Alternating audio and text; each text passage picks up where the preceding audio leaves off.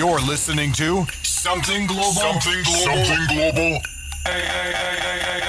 Extra. Extra. With Steve Butch Jones. Steve Butch Jones. Welcome Steve along to Something Jones. Global Extra and welcome Butch along to our specially extended New Year's show. Yeah, guys, it's the end of 2011 and we're moving into 2012. So, as a special uh, celebration of that fact, we're going to have a specially extended show tonight. So, instead of 60 minutes, you're going to get 90 minutes. Now, regulars to the show will know that over the festive period, we feature certain guest mixes, and this year we're featuring them from a live environment. So, tonight's show will be a live mix recorded from the Circo Loco closing party at DC10 in October 2011, featuring none other than Timo Maas. So, strap yourselves in and get ready for tonight's DJ in the mix, Timo Maas.